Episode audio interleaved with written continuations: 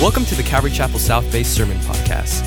We are a large, multi ethnic, multi generational church in Los Angeles, California, and we'd love to have you visit us for a service if you're in the LA area. Visit ccsouthbay.org to learn more about us and to find out service times. If you have any questions, shoot us an email at hello at ccsouthbay.org. Enjoy today's sermon, and we hope to see you at church soon. The Gospel according to Mark. We know that he was a disciple of Peter, and so this Gospel most likely would represent Peter's heart. He's written a letter, a book, to let us know that we can all begin again because Mark was able to begin again after he messed up even in Christ. Mark has shown us the power of the Holy Spirit operating through John the Baptist, and that John the Baptist would simply do what God had asked him to do and be a voice crying out in the wilderness, Prepare the way of the Lord.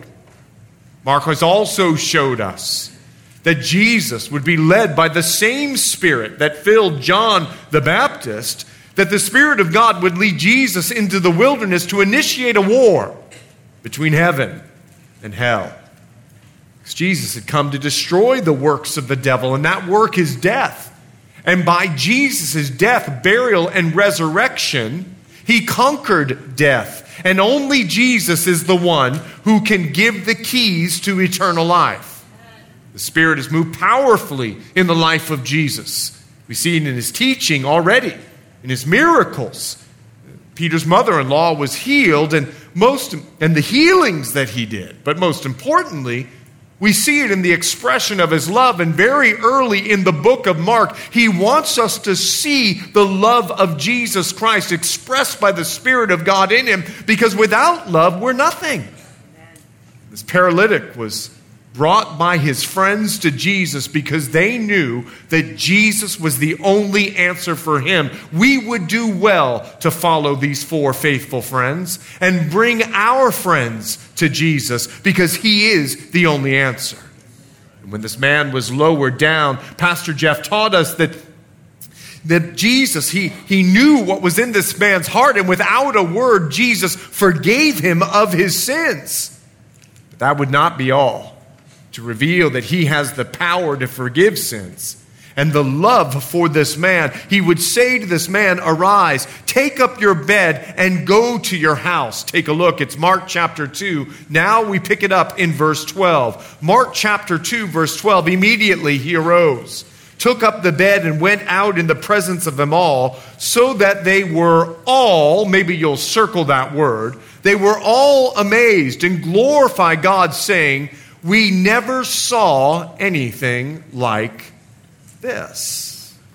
They were all amazed. This word is important, and I've asked you to circle or even underlined it because Mark is prepping us for the next subject. He's prepping us to introduce us to one man. You see, the news of Jesus has quickly spread to everyone in the region, including one particular man that we would never expect to come to Jesus. Now, you know this man. You know him as Matthew. Mark is going to introduce us to him as Levi. He is one of the 12 disciples.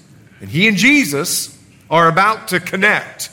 And Mark is letting us know with this word all that even Matthew, or Levi as his name was at the time, he had heard about Jesus. Because Jesus had been working on this man for quite a while. Just like he did the Apostle Paul when he showed up and he said to him on the road to Damascus, how long will you kick against the goads? In other words, Saul, I've been trying to get your attention for a long time because Jesus has a responsibility in the world to seek and to save the lost. And he is working on your friend, he is working on your neighbor, he is working on the person that you're working with. So Jesus is going to meet him. And what Mark is going to do is give us a bird's eye view of a dinner party. Because going out to dinner with someone is a great way to get to know them. I loved being in Israel. because I made great friends. I ate breakfast. I ate lunch. I ate dinner with a group of people that I now call friends. In fact, when I see them at church, my heart just, and, and when I was coming here to Calvary Chapel South Bay, I went out with one of the, uh, of the board of directors, one of the board members, and I had dinner with him and his wife, my wife and I, and now we're friends. There's something about going out to dinner with someone that Mark capitalizes on so that we can get to know Jesus just a little bit better. So, let's get ready to go out to dinner with Jesus. Now, I promise if you have not had breakfast, you will be hungry by the end of this message. Mark chapter 2, as we join Jesus for dinner, Mark chapter 2, verse 13, then he went out again by the sea, the Sea of Galilee. And all the multitude came to him, and he taught them.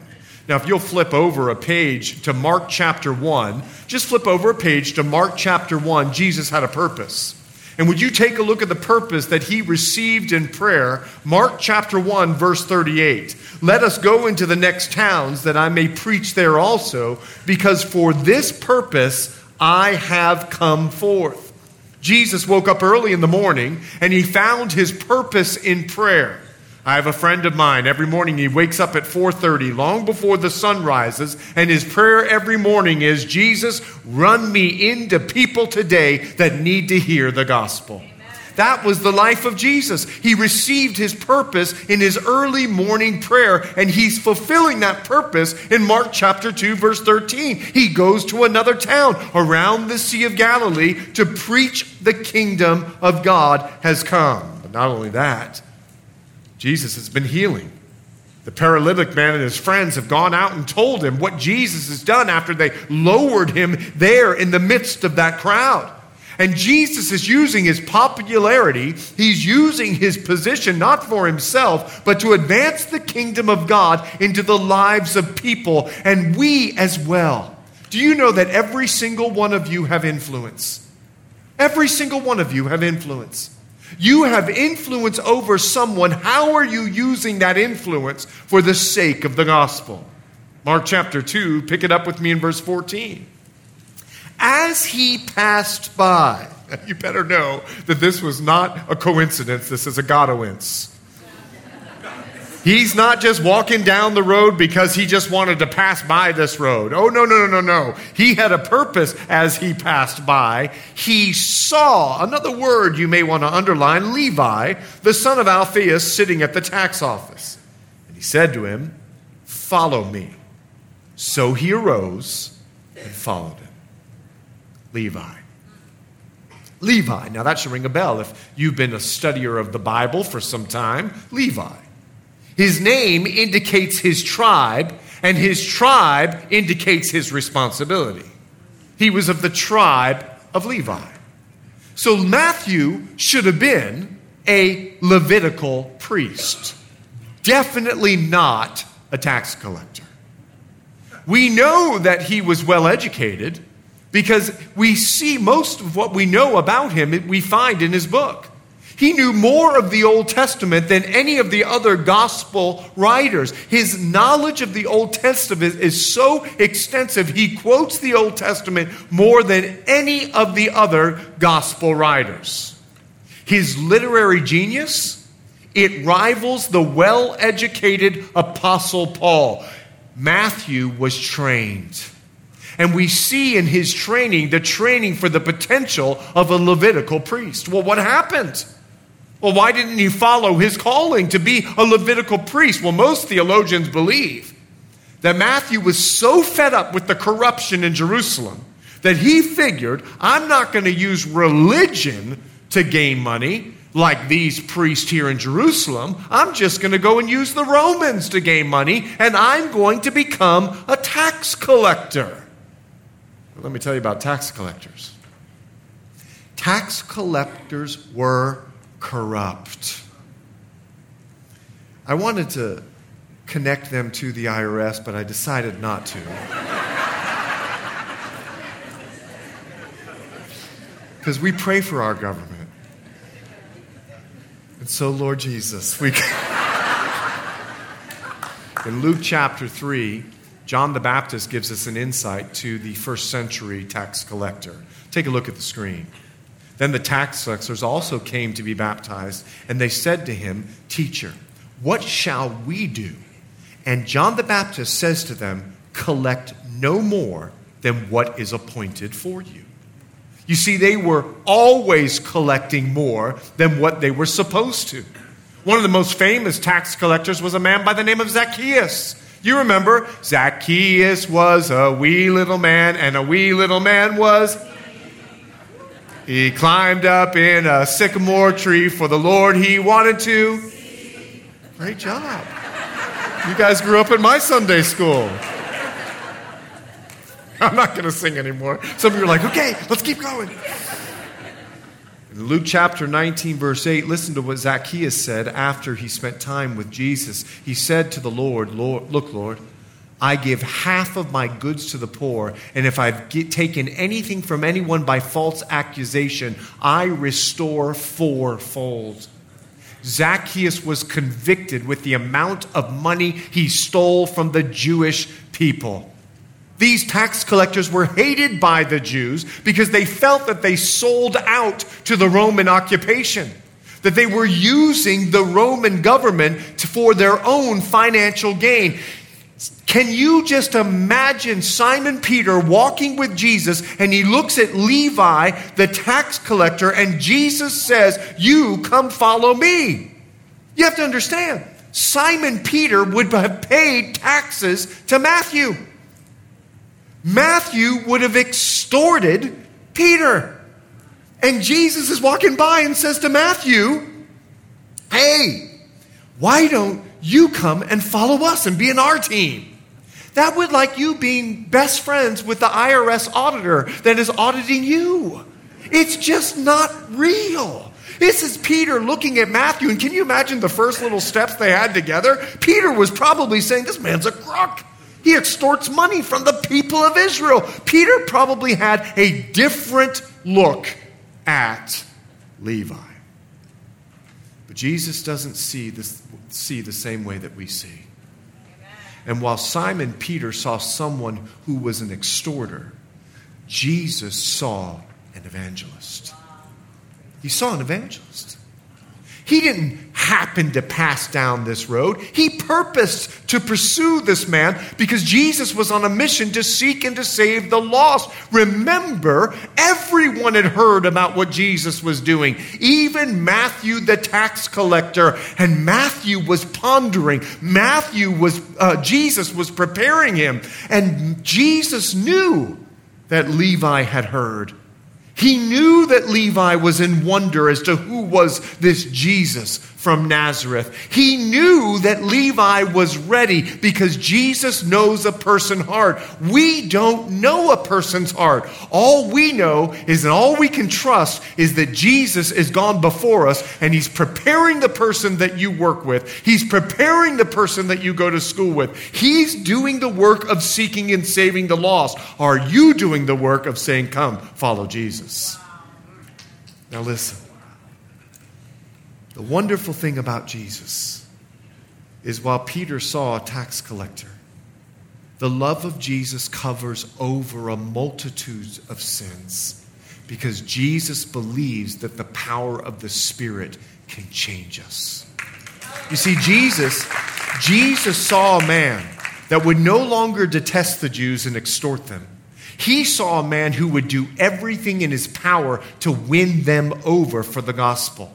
For not only would he write a book to the Jews that Jesus is the King of Kings, he is your Messiah, he would go so far as Egypt and he would want to minister to the Jews there to tell them about Jesus. He would even go so far to Ethiopia and he would minister the truth that Jesus is the King of Kings. And there in Ethiopia, he would even give up his own life as the Ethiopian king speared him to death for the sake of the gospel. This is why Jesus would change his name.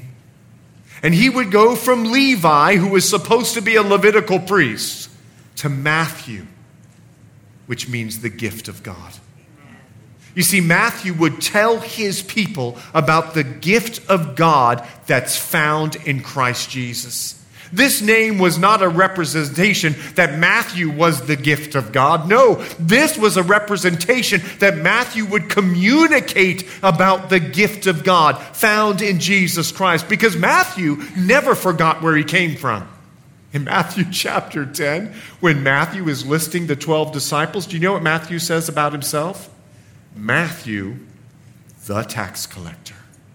He never forgot where he came from so that he could always reach the world around him. Thank God Jesus sees beyond where we're at.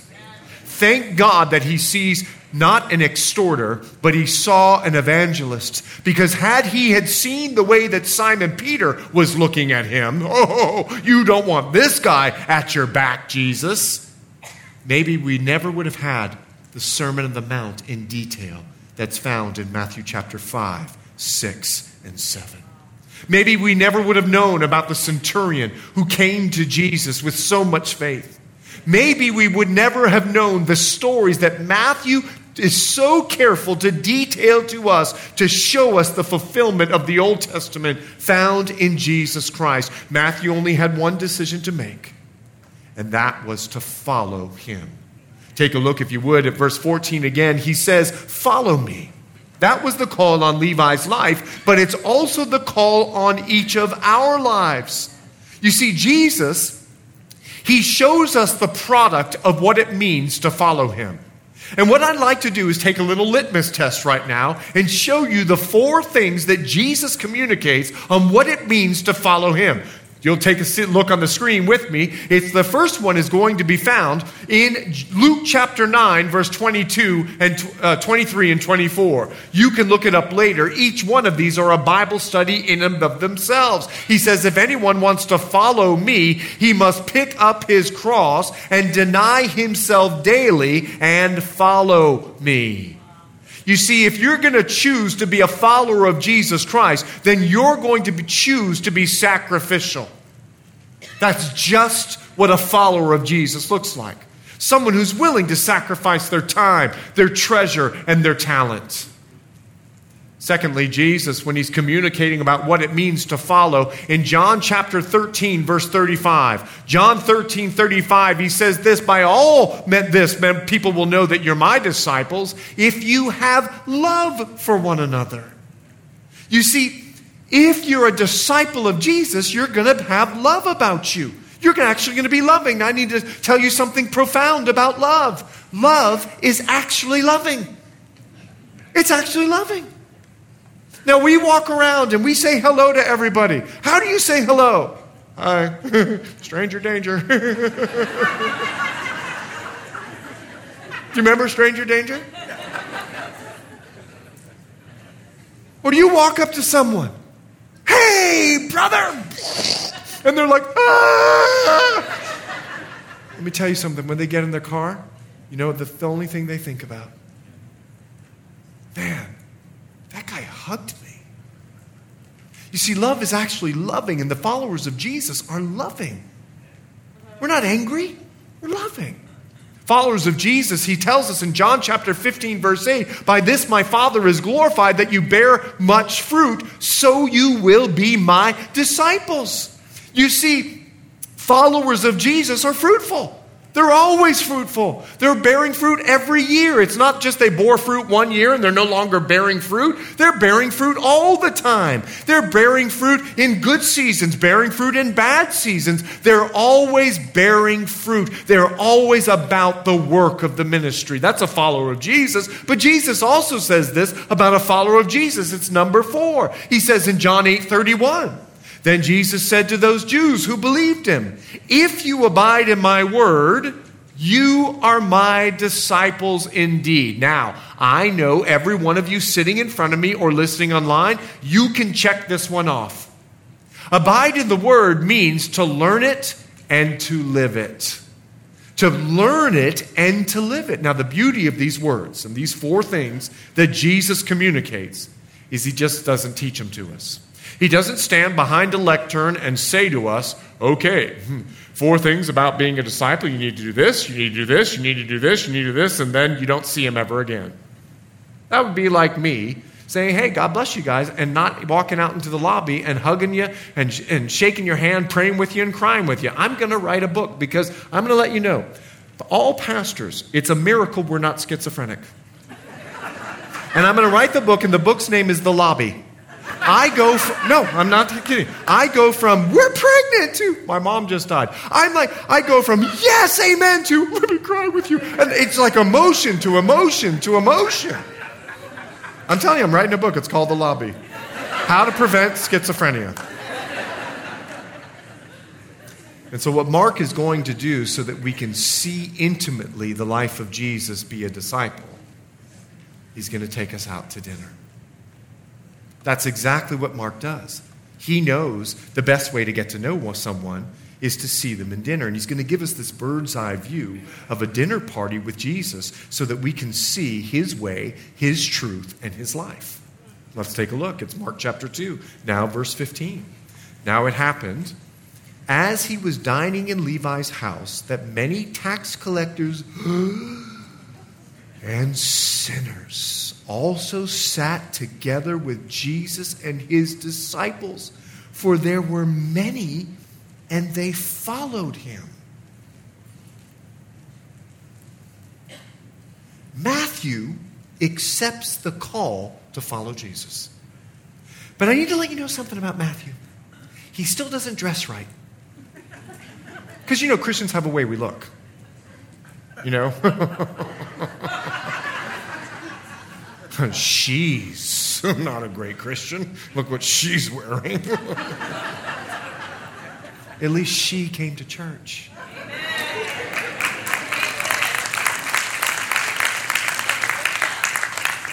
Well, I mean, he's got shorts on. Obviously, he knows at Calvary South Bay we don't wear shorts.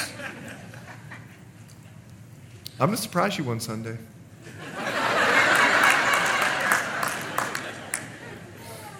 You know what the Bible says about Matthew? In Luke chapter 5, verse 28, the Bible says about Matthew, he left all. He left everything of his career. He knew he would not be able to come back. He rose up and he followed Jesus. There's no turning back for Matthew. He was ready to go. The question is are you? Are you ready to leave it all and follow Jesus and take a look at the litmus test of your following and see where you're at. Matthew, this was not misery for him. He was so excited about his change of life. He throws a huge dinner party for all of his friends, and he wants all of his friends to meet Jesus.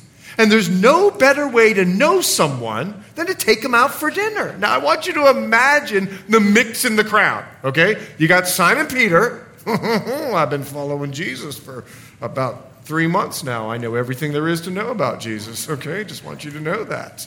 You got Simon Peter, you got James and John, the son of thunder, and they're sitting down next to sinners and tax collectors. You got a full on mix Okay, now you got to imagine this scene if you would just for a moment. You've got the sinners and the tax collectors, and you've got the people that were following Jesus already. I pray this scene exists at Calvary Chapel South Bay every single Sunday morning. I pray that your friends who don't know the Lord feel just as comfortable here as you do.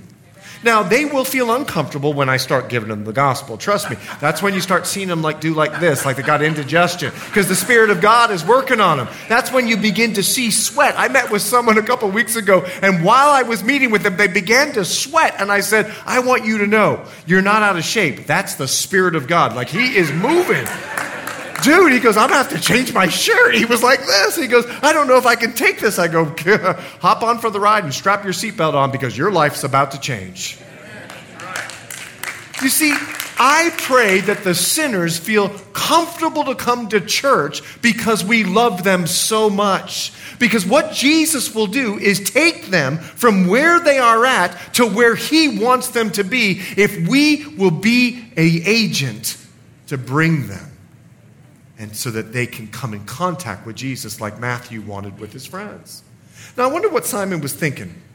I wonder what Simon, when a sinner sat down next to him, what he was thinking.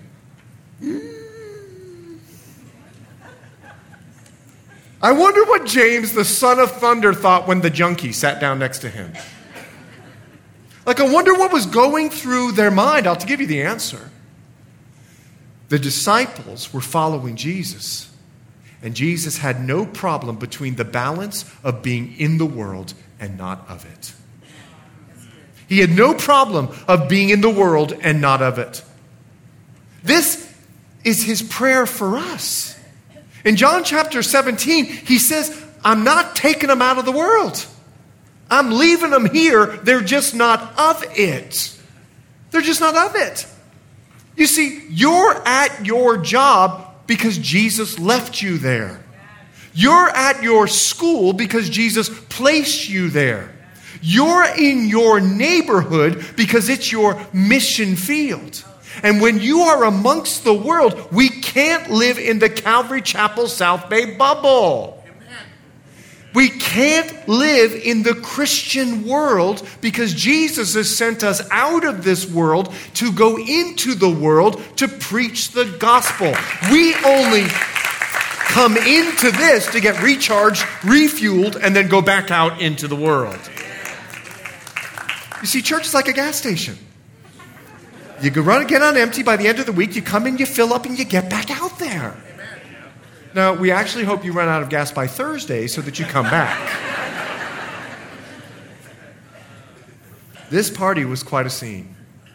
This party was such a scene that the Pharisees and scribes hear about it and they choose to stop by. Now, I live in San Pedro. Let me tell you about San Pedro people. We love parties. Okay, let me tell you about uh, let me tell you about my neighbors, okay?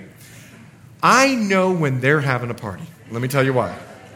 You can hear it through the night. Okay? You can You can hear it all night. You live in San Pedro. You can hear it all night long. I mean, there is no doubt as to whether a party is going on in San Pedro. And you should see how they have dressed up the streets for Halloween. I mean, I got skeletons everywhere. Andre and I are like dropping harvest cards everywhere. It's like, we're going to put a harvest card in that skeleton's hand. So here's the deal they love to party, and there's something about a good party, right? You can hear it for blocks. So the Pharisees, they know that a party's going on on Matthew's house. Take a look, if you would, at verse 16. Now, it happened as he was dining in Levi's house that many tax collectors and sinners also sat together with Jesus and his disciples, for there were many, and they followed him. Verse 16. And when the scribes and Pharisees saw him eating with the tax collectors and sinners, they said to his disciples, How is it that he eats with and drinks with tax collectors and sinners? Jesus heard it. He said to him, Those who are well have no need of a physician, but those who are sick. I didn't come to call the righteous, but sinners to repentance.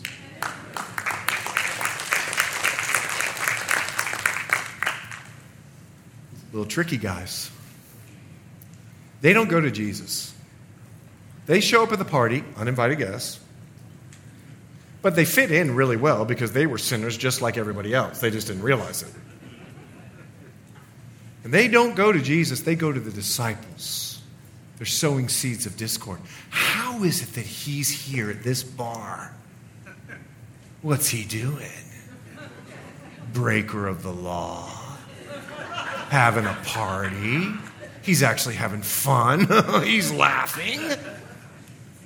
He's sowing, they're sowing seeds of discord. And it's amazing the difference in what the Pharisees saw and what Jesus saw. The Pharisees saw sinners, Jesus saw savers. He saw people that needed to get saved. You see, the Pharisees saw a problem but Jesus saw his patients.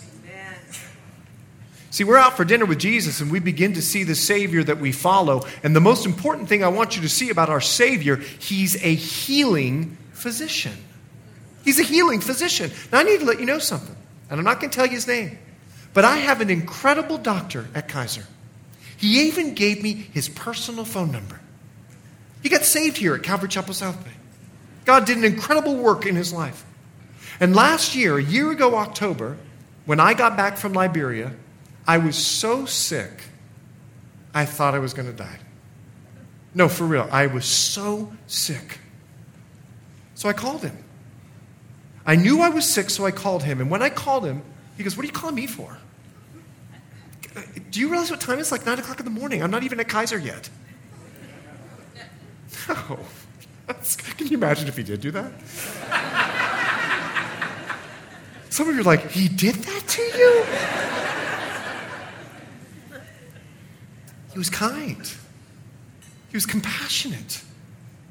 He met me at the office. Now, he wore a mask to protect himself because who knows what I brought back from Liberia. But he was doing everything he could to make me well. That's what doctors do. Now, sometimes we may not like the treatment, but we definitely like the cure. And so the doctor, he, he called all of his friends. I began to go see different doctors. He was doing everything he could because that's what doctors do. They meet with sick people. Now, they don't purpose to get sick themselves. That's why he wore the mask. Can I tell you about Jesus? He's a great doctor. And he wears even a greater shield, the Holy Spirit. He's not affected or infected with our sin. He's in the world and he's not of it because of the power of the Holy Spirit. And let me tell you about Jesus. He always makes the perfect diagnosis. He calls sin sin. Now, you may not like it. But his goal is not to leave you in it. His goal is to cure you of it. He knows the exact prescription. And the best thing about our doctor Jesus, he pays the bill. He pays the bill. You see, that's why he would tell the Pharisees in this very same night. It's Matthew chapter 9 verse 13. You'll see it on the screen. Matthew 9:13 he tells them, "Go and learn what this means. I desire mercy and not sacrifice." For I didn't come to call the righteous, but sinners to repentance. I'm a doctor. I'm supposed to see sick people. Gang, we do well to see people the way that Jesus sees them, not as problems, but as patients. Something else happens here. There's another group. Take a look, if you would, at verse 18. There's another group that's there. The disciples of John and of the Pharisees were fasting. Now, the first group were the Pharisees and the scribes. That's one group. they, they wanted to bring Jesus down. But this is a different group. We're going to see that. These are the Pharisees and the disciples of John, and they're fasting. Like they're seeking God, okay? Then they came and said to him, Why do the disciples of John and of the Pharisees fast, but your disciples do not fast? I've already mentioned this is a different group. They paired up with John the Baptist's disciples. So they're honest seekers of God. And their approach is much different. They don't go to the disciples to sow seeds of discord. This group at the dinner, they go and they go straight to Jesus. And I believe they are legitimately asking Jesus a question because they're confused. They don't understand what's going on with Jesus. And let me explain why. Jesus and John the Baptist were very different. John the Baptist was a very austere man from the way that he dressed, from what he ate. I mean, anyone that has locusts and honey as a diet, like, come on, add some vegetables, right? he was a very austere man. From the way that he behaved, you brood of vipers, repent. I mean, that just was not Jesus' style. That's Old Testament style. And at this point in the ministry of Jesus, guess where John is? In jail. John sends a message to Jesus in Matthew 11. He's struggling. And he says, Jesus, are you the one or not? So if John is struggling, you got to believe that his disciples are struggling. And so the disciples, they, they show up to Jesus and they ask him this question at the party because Jesus is not like John. He's at a party. John never would have gone to a party with sinners and tax collectors. And Jesus is calling himself the Messiah. I mean, we're a little bit confused here. And John's disciples and these Pharisees, they were fasting. They followed the tradition of the elders. Do you remember when the Pharisee was comparing himself to the tax collector? And in Luke chapter 18, verse 12, he says, I fast twice a week. I give tithes of all that I possess. They did. They fasted every Tuesday and every Thursday. And so here they see Jesus at a party and they're hungry. They've been fasting all day and they see Jesus eating. They see Jesus enjoying. They see Jesus having fun. And John, he was an Old Testament prophet. In fact, he was the last of the Old Testament prophets. In Matthew 11 to 13, Jesus makes it clear all the prophets in the law prophesied until John. So his, his ministry was not about enjoying life, his ministry was about reforming Israel. So Jesus had to show a different way. So I want you to see what Jesus responds. He responds with a very legitimate answer in verse 19. So Jesus said to him, Can the friends of the bridegroom, now that's an important word, can the friends of the bridegroom fast while the bridegroom is with them? As long as they have the bridegroom with them, they can't fast. But the days will come when the bridegroom will be taken away from them, and then they will fast in those days. You see, we know that they approached him sincerely because Jesus answers them very clearly. He doesn't answer them with a parable. He answers them very clearly. And John the Baptist's disciples get it. Because John the Baptist was the first to call Jesus the bridegroom. In John chapter 3, verse 29, John says, He who has the bride is the bridegroom. He's speaking of Jesus. But the friend of the bridegroom who stands and hears him rejoices greatly because of the bridegroom's voice. Therefore, this joy of mine is fulfilled. John the Baptist called Jesus the bridegroom. So Jesus is speaking directly to John the Baptist's disciples. They get it, they understand, they make the connection that Jesus is affirming that he is who John the Baptist said he was. But he's different. And out for dinner with Jesus, we begin to see our Savior, who we follow, that he's a joyful groom. I do weddings all the time. All the time. And when I go to the groom and I pray with him right before the wedding, he always looks at me and goes, I don't want to do this. I don't even like her. I mean, she's not even pretty. I don't know why I'm doing this. Her mother made me. It's ridiculous. Are you kidding me? He's like this. When's the wedding? Whew. Oh. when, when do, do I look? Do I not look? Like, what do I do? I'm a little nervous. I go, dude, don't lock your knees. Just don't lock your knees. Just move, be fluid. I can't wait to see her. And I'm praying with her, and, I, and when my hand is on his shoulder, he's like this. He is not miserable, he is joyful. And what Jesus is telling the disciples of John the Baptist when you're with Jesus, there's joy. You see, John's disciples couldn't understand why he's so happy at this party because religion should be strict, religion should be straight laced. Religion should be stringent. I mean, when we come to church, don't talk when you walk into the sanctuary. It's holy. What's holy is when you grab someone and hug them and love them and talk as loud as you can. Well, when, when you sit in church, you got to sit like this. I remember my mom, when we were sitting in church, we went to a denominational church, and if I was ever slouched down like this, she would put her elbow in my, right here, in my shoulder pocket and go, because this is how you sit at church. I mean, everyone holy sits like this, and when you worship, you raise your hand at about 45 degrees and they go out like this. This is the holy look. Now, if you want to move, you sway like this. This says you're really holy. This, you are out of control. That is not holy.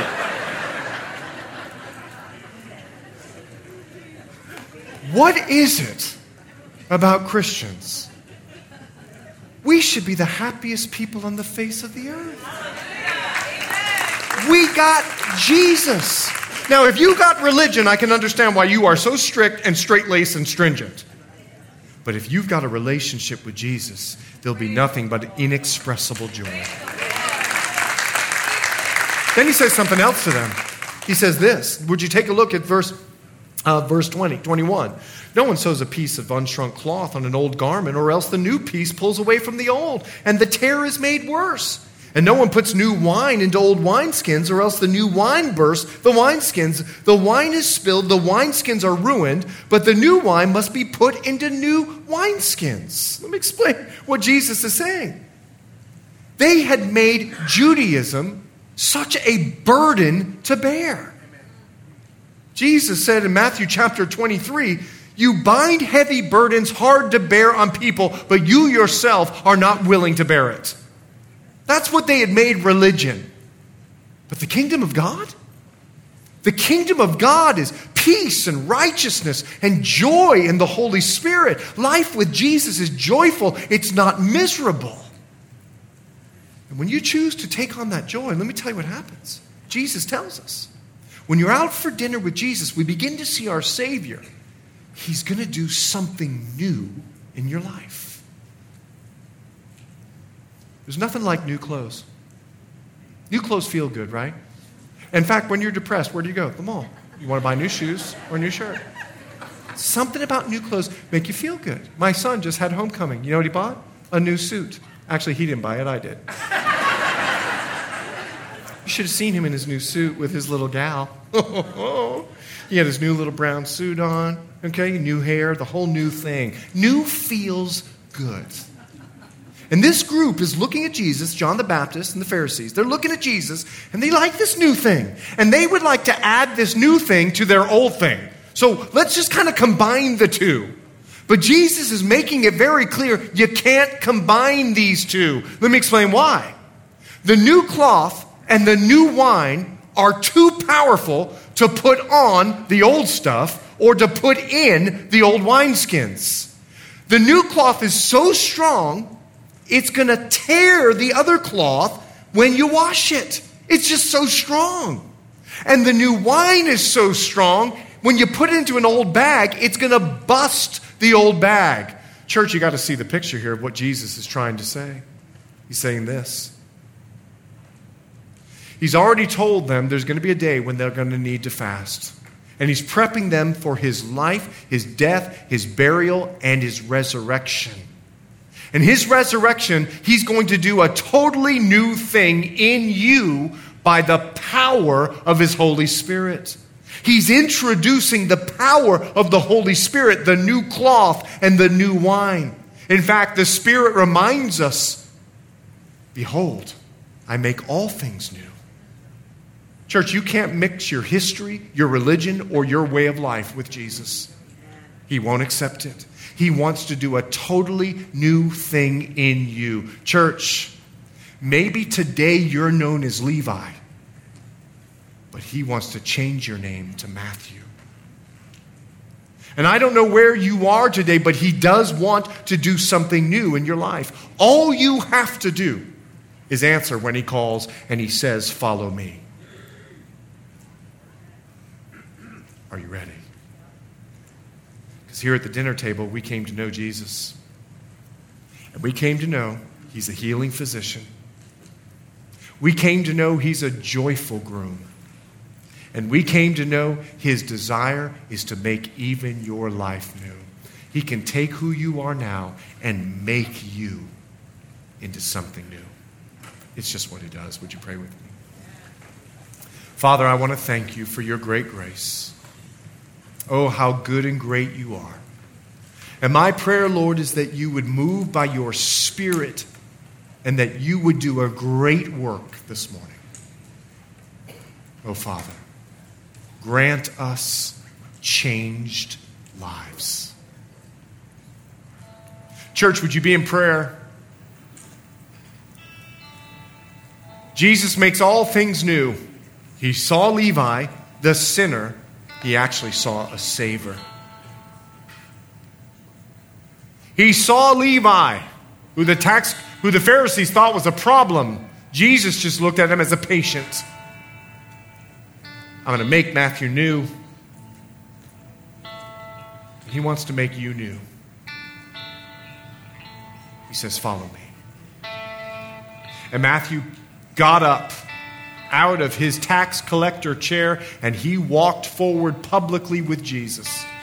He didn't care what Simon thought, he didn't care what James thought.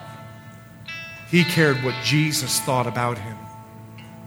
Jesus saw him as a sinner that needed a Savior. And if you're here today, and today's your day, Jesus has been pursuing you, your neighbor has brought you, even the 8:30 service. Today's your day to get up out of your seat and to follow Jesus, leaving everything behind like Matthew, and follow him. Thanks for listening, and we hope you were encouraged by today's message. If you have any questions or just want to check us out, make sure to visit us at ccsouthbay.org. God bless you guys, and we'll see you next week.